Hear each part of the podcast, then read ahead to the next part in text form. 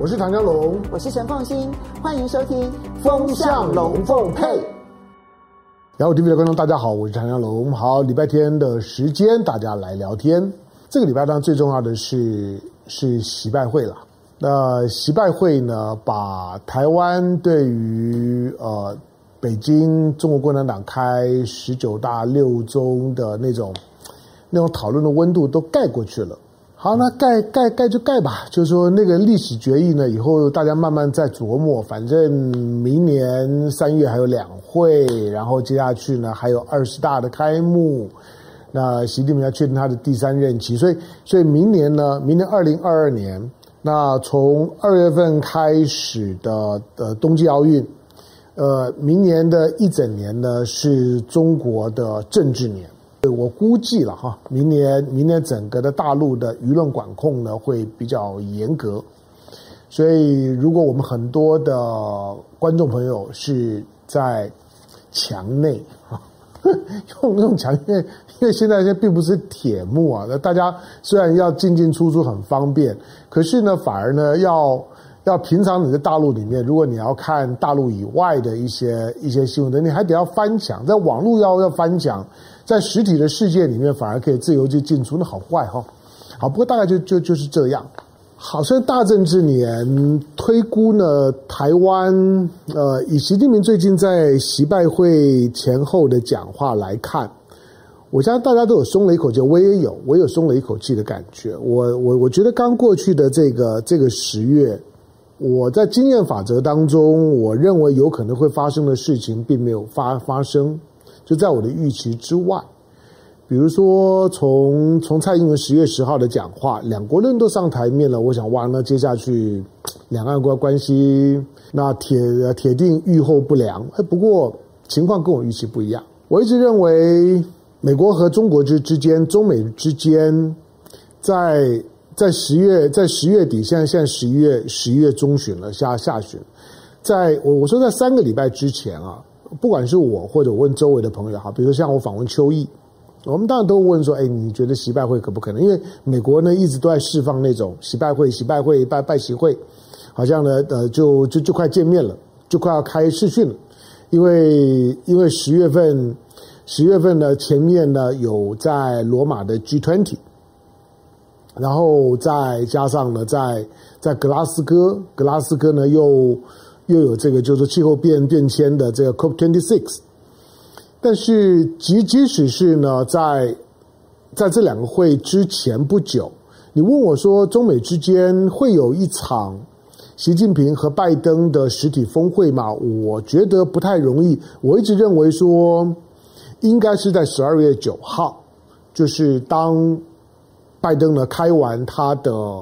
他的所谓的嗯这种民主峰会之后。那才有可能。我认为今年习拜是会有试训的，会有会有峰会的，但是我认为会在十二月的中旬以后，而不是在十一月的中旬。那他比我预期当中早了一个月。当然有一些有一些讯号了，就像刚刚讲的，在 G20 的时候，当看到王毅跟布林肯，王毅跟布林肯呢在罗马见了面，在罗马见面的时候。呃，王毅王毅再再度的呢，对于布林肯那做了一些的呼吁，因为在罗马呢有王毅跟布林肯的见面，而隔了一个多礼拜之后呢，在格拉斯哥的这个气候峰会，你又看到了就是呃，John Kerry 凯瑞呢跟谢谢振华那中美两国的气候特使，哎，突然间签了一个呃，所有的采访的媒体都没有预期到。的联合宣言，那你就说，哎，这个气气候的转变呢是还蛮快的。你再回推回去的时候，好像从九月九月十号，拜登和习近平呢通那个电话之后，隔了两个礼拜呢，九九月二十五号呢孟晚舟放了。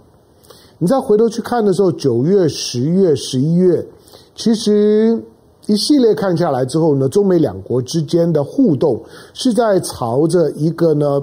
一个。呃，恢复交流、深化交流，而且升级交流层次的方向走。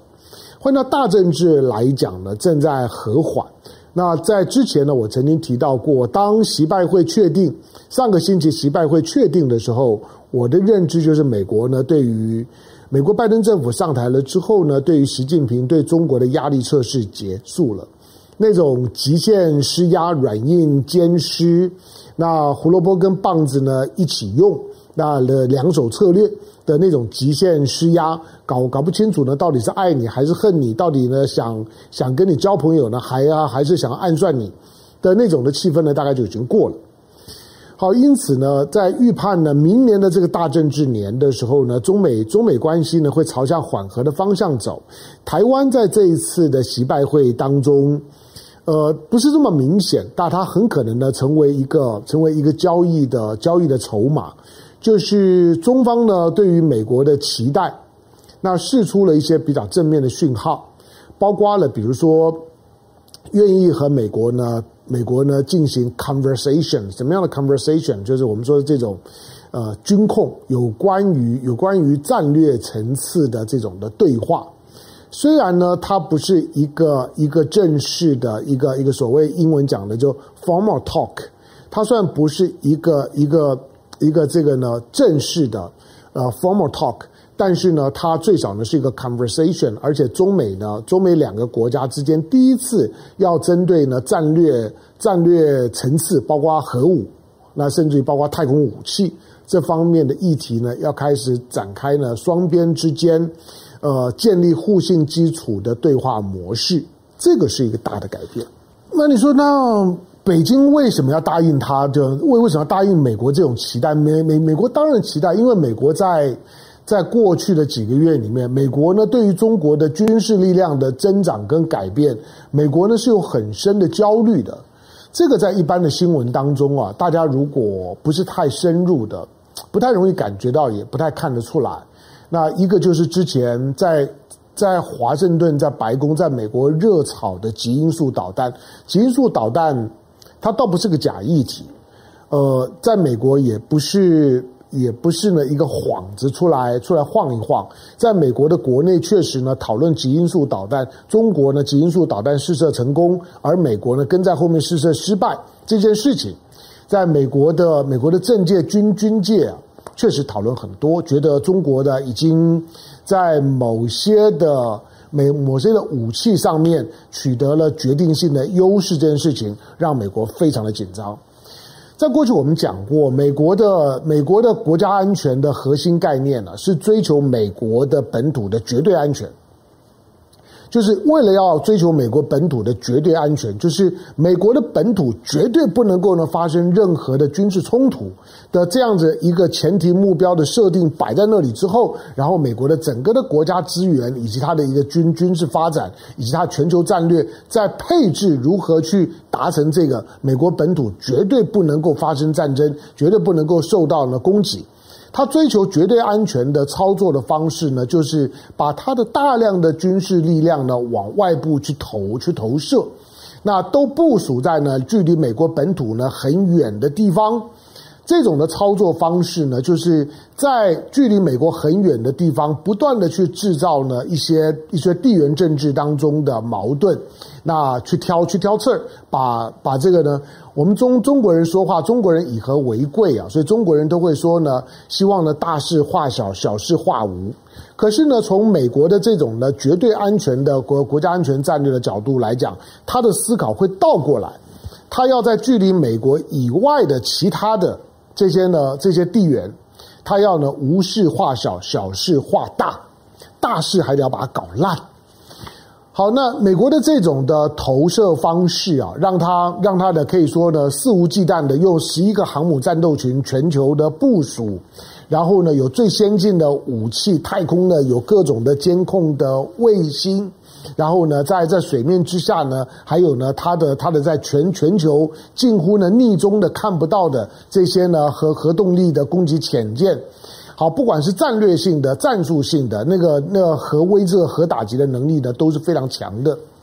因此，美国有很长时间，二战之后，坦白讲，就算他面对的苏联，他有恃无恐，他真的是一个 super power。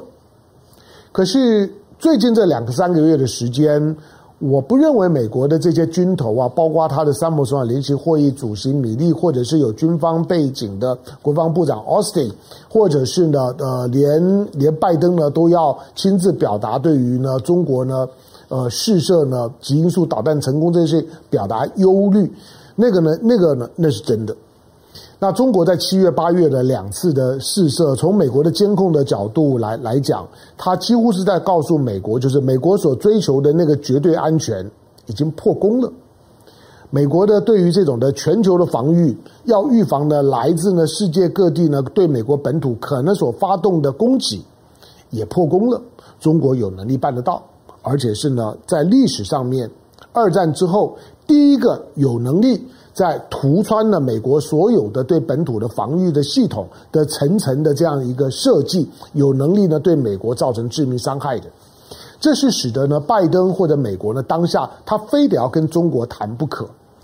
那在之前我们讲过，就不只是在在就极音速的导弹，包括呢之前的像是在南海的这个海狼级的这康乃狄克号的潜舰，康乃狄克号的潜舰到现在为止，美方呢都没有说。康乃狄克号到底碰到了什么？而且他的伤口看不到。康乃狄克号显然是受内伤，因为他的他的伤一定是在水面下。所以有有人说呢，他他撞撞到了海底的海底的山脉或者是丘陵，这个也很怪。当然了，在在潜艇在水下航行的时候呢，借助于海海图，然后呃，在在没有呢开开开主动声纳的情况下面，对周围的环境的辨识度确实会比较差一点。可是它的前头又没有受损的情况，好，那那显然是在水线以下。海狼号呢被迫呢上浮了之后呢，开开始呢转向，本来是呢看起来它是朝着东南方，但是它逃跑的方向呢却却是呢朝着东东方的方向呢逃跑，逃回到关岛去。那三个三个呢高高级的这个将领呢都都被 fire 都被解职。海狼号遭遇到了什么，并不知道。可是大家必须要知道的就是说，海狼号躲在南海，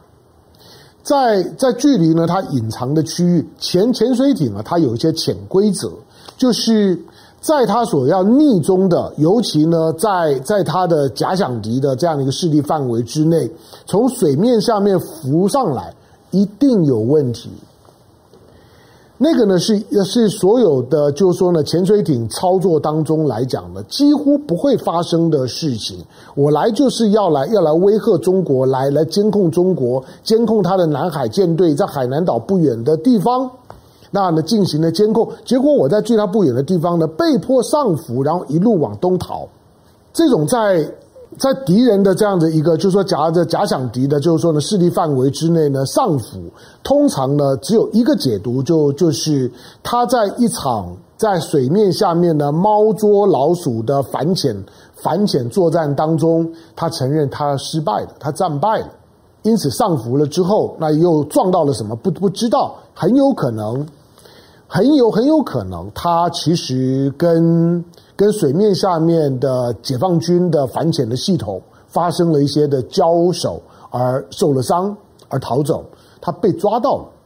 你知道潜潜水艇一旦一旦被抓到的时候呢，当感受到呢敌方的反潜力量的声呐不停的。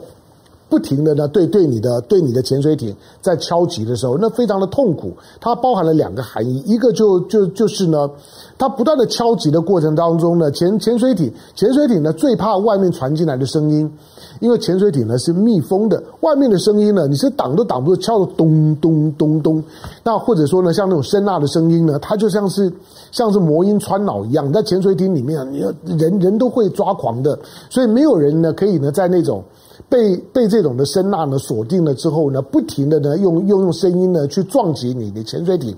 在潜水艇里面的人呢是受不了的。第二个，当我可以呢用用用这种呢没有直接伤害性的这种的声呐或者或者说声音源呢去攻击呢潜水艇的时候，他更清楚的表示就是说你跑不掉，我已经 lock 住你了。就像在空中的时候，你已经被我锁定了，你能不能活命只看我要不要按我手上的这个就是说呢按按钮。按钮了之后呢，fire 飞弹射出去之后已经 lock 住了，你十之八九你是跑不掉的。所以呢，当在水面下面被迫上浮的时候，通常反应就是说你已经被锁死了，你跑不掉了。那同同时呢，你已经呢，你你已经被锁锁住非常非常久了，受不了了，不想装了。那本来呢，不想报报名号，以为以为可以偷偷的偷偷的躲躲开。这在过去的这种的海面下的猫捉老鼠，包括在波罗的海啦，像瑞典啦，或者像是过去的荷兰啦，他们丹麦，他们要要抓呢苏联的潜舰的时候，也也常常呢用这种的方式。好，那但是你说，那只有只有海狼号啊？不，其实还有另外另外一艘，但这艘到底什么原因，它更没有得到关注跟证实。那就是呢，距离海狼号事件之后刚好二十天的时间，在黄岩岛，黄岩岛呢距离东沙岛已经不远了，在菲律宾马尼拉的外海，大概两百公里的地方。黄岩岛现在菲律宾呢说说是他的，但是中国呢现在还是实质掌控黄黄岩岛。在黄岩岛附近有一艘呢美国的，就是说维吉尼亚号的，就是说核动力潜舰也浮上来了。那浮上来呢被拍到了。拍到说，他就说，怎么可能在这三个礼拜之内，两艘美国的核动力潜，当然美国只有核核动力潜潜舰，两艘核动力潜舰都在南海都浮上来。他觉得南海在我们看不到的海平面之下，显然出了大事情。那这些呢，都让都有可能导致美国对于他到底还有没有能力在南海或者台湾，如果在南海，美国呢已经没有躲藏的地方。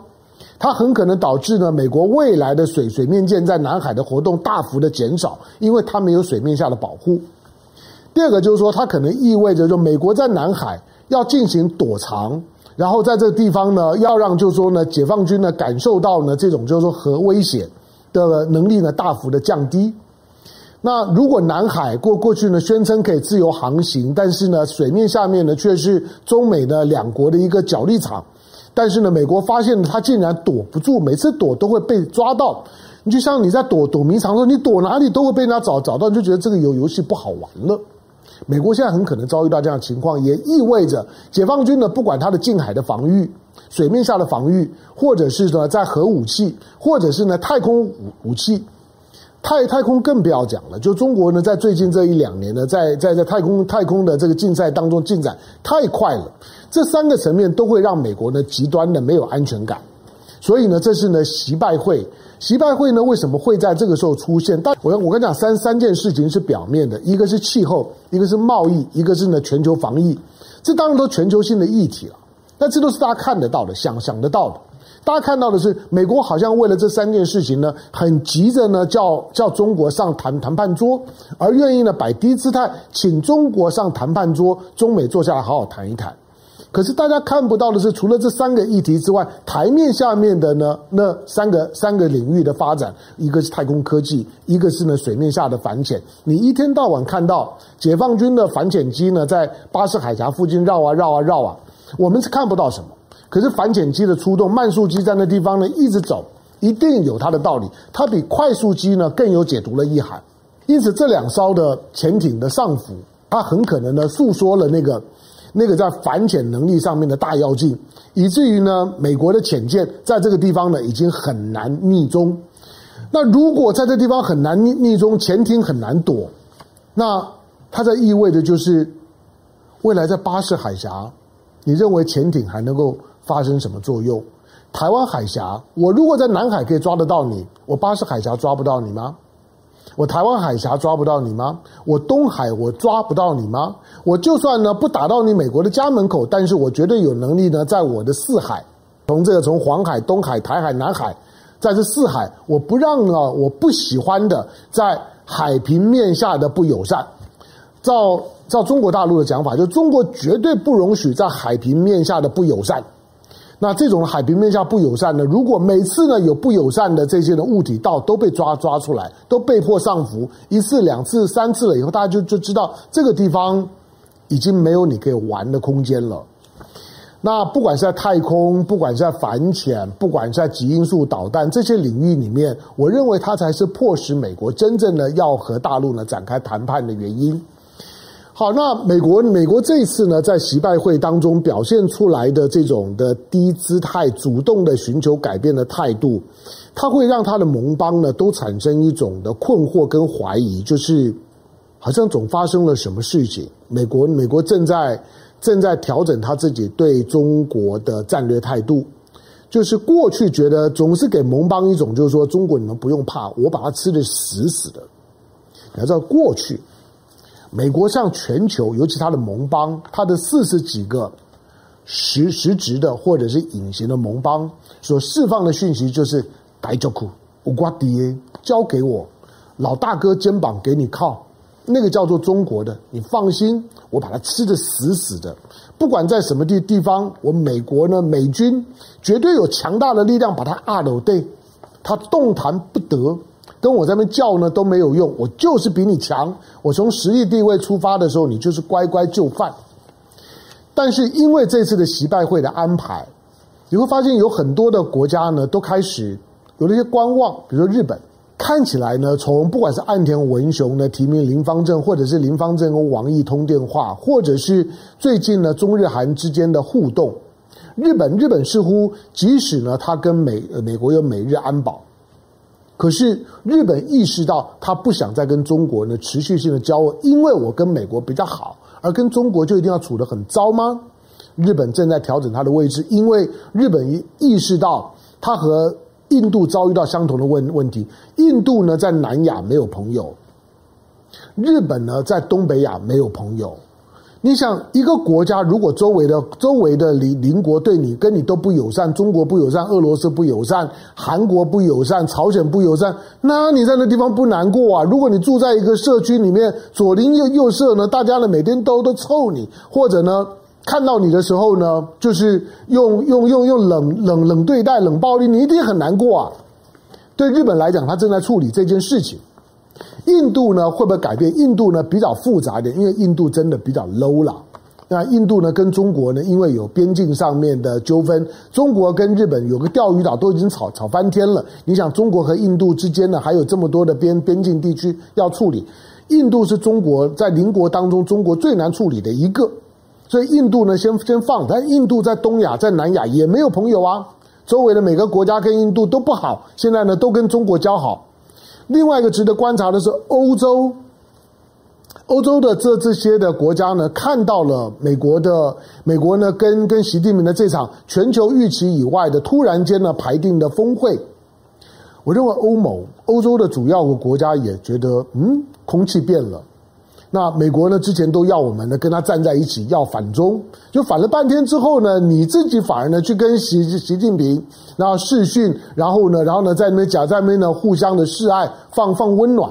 所以你发现欧盟呢，在在最近这几天的时间，欧盟的欧盟的态度呢，包括呢一些的一些官员们的讲话呢，也开始呢有了一些比较模模糊的表述的方式。它都意味着就是说，当。地球上面的最重要的权力杠杆，中国和美国、北京和华盛顿、习近平和拜登之间彼此之间的互动的方式改变的时候，周围的所有的国家都会觉得，哎，空空气变了，那我也要开开始买保险，大家都开始买保险。好，以日本来讲好了，明年呢，明年是中日建交五十周年，那就算说呢，在过去这一两年，美国。跟中国的关系很糟，日本右派抬抬头讲到中日关系的时候，一一副呢都是恨得牙痒痒，然后要要欢迎台湾加入 CPTPP，我们不欢迎呢啊中国加入 CCPTPP，讲的话都很狠，可是中国仍然是美国的第一大贸易伙伴呢、中国仍然是美仍然是日本的第一大贸易伙伴呢、今年的一到三月。日本呢对中国的贸易仍然是大大幅的成长啊，美国对中国的贸易仍然是大幅的成长啊，双边的贸易顺差仍然是大幅的成长。那你想怎么样呢？实际上面。他就是告诉你，双边的关系脱不了钩的，脱不了钩就有很多实务问题要要处理。所以，不管从实务、从军事安全的角度来讲，跟中国都必须要坐下来谈。如果美国需要坐下来谈，日本难道不不坐下来谈吗？日本呢是日本是亚洲政治的风向机。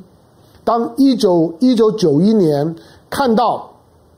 看到呢中中国呢取代了取代了中华民国，然后呢回回到了联合国之后。看到了一九七二年，当看到了在当时的美国的总统 Richard Nixon 去访问了北京之之后，日本就知道风向变了。日本马上一九七二年呢就跟跟中国就建交了。就不用等你美国，美国到一九七九年才要建交，韩国更晚到一九八九年才建交。所以你看日本呢，跑第一个，日本是亚洲政治的风向机。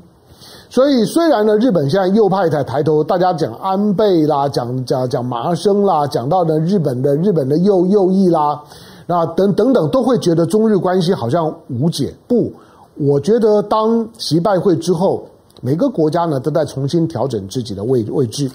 唯一比较困难的，我觉得是台湾了。虽然我认为台湾的台湾的民进党政府蔡英文总统，我认为也意识到了地缘的政治的空气呢正在改变，台湾也也必须要呢及早调整自己的位置，不能够装进自强，处变不惊。可是因为彼此之间呢没有政治互信，默契呢也不够，所以呢蔡英文呢所能够采取的主动的动作不多。而现在你所你所看到的，两岸之间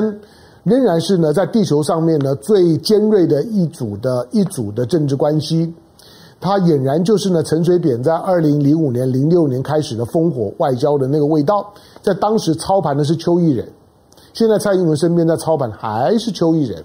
你现在看到的立陶宛等等这这些的问题，跟当年的烽火外交的理念路路数，在有关于这些新新几内亚，你看到现在的立陶宛，跟二零零六年的新几内亚有不一样吗？没有不一样啊。当时的些新几内亚的这些呢外外交掮客的骗子，从邱义仁的手上骗骗走了骗走不少钱啊，十个亿吧。立陶宛也好，新几内亚也好，它都是在。在两岸的外交战、烽火外交的时候，被突出来的小国家一点都不重要，当做是象征性的。那不管是呢，不管是这种的外交上面的烽火外交，或者在军事上面，你看到这个礼拜当习拜会之后，台湾呢突然间有两个军事的动作，在台台东试射呢无限高导导弹，再一次的试射，第三次了，同一天。你就看到呢，蔡英文总统的 F 十六 V 成军，那用用这种呢非常扩大宣传的方式，那来开始呢炫耀一下呢台湾的军事肌肉。你认为那是偶然吗？不，那个呢基本上都是一种政治动作、政治回应。一方面让台湾老百姓安心，我们有准备，也在呢暗示的就是说呢对北京的呢某种的强硬。你要谈，你还是得要呢跟我谈。换到最近呢，已经到年底了。当习拜会之后，除了呢突然间冒出来的呃十二月九号的民主峰会以外，其实每年到了十一月的这个时间，国际政治的全年的最高潮就结束了，大家就准备过冬了。但是今年习拜会之后，我认为许多的国家意识到空气变了，所以今年的十一月、十二月，在国国际政治来讲。正在有一些呢全新的趋势跟方向呢正在酝酿，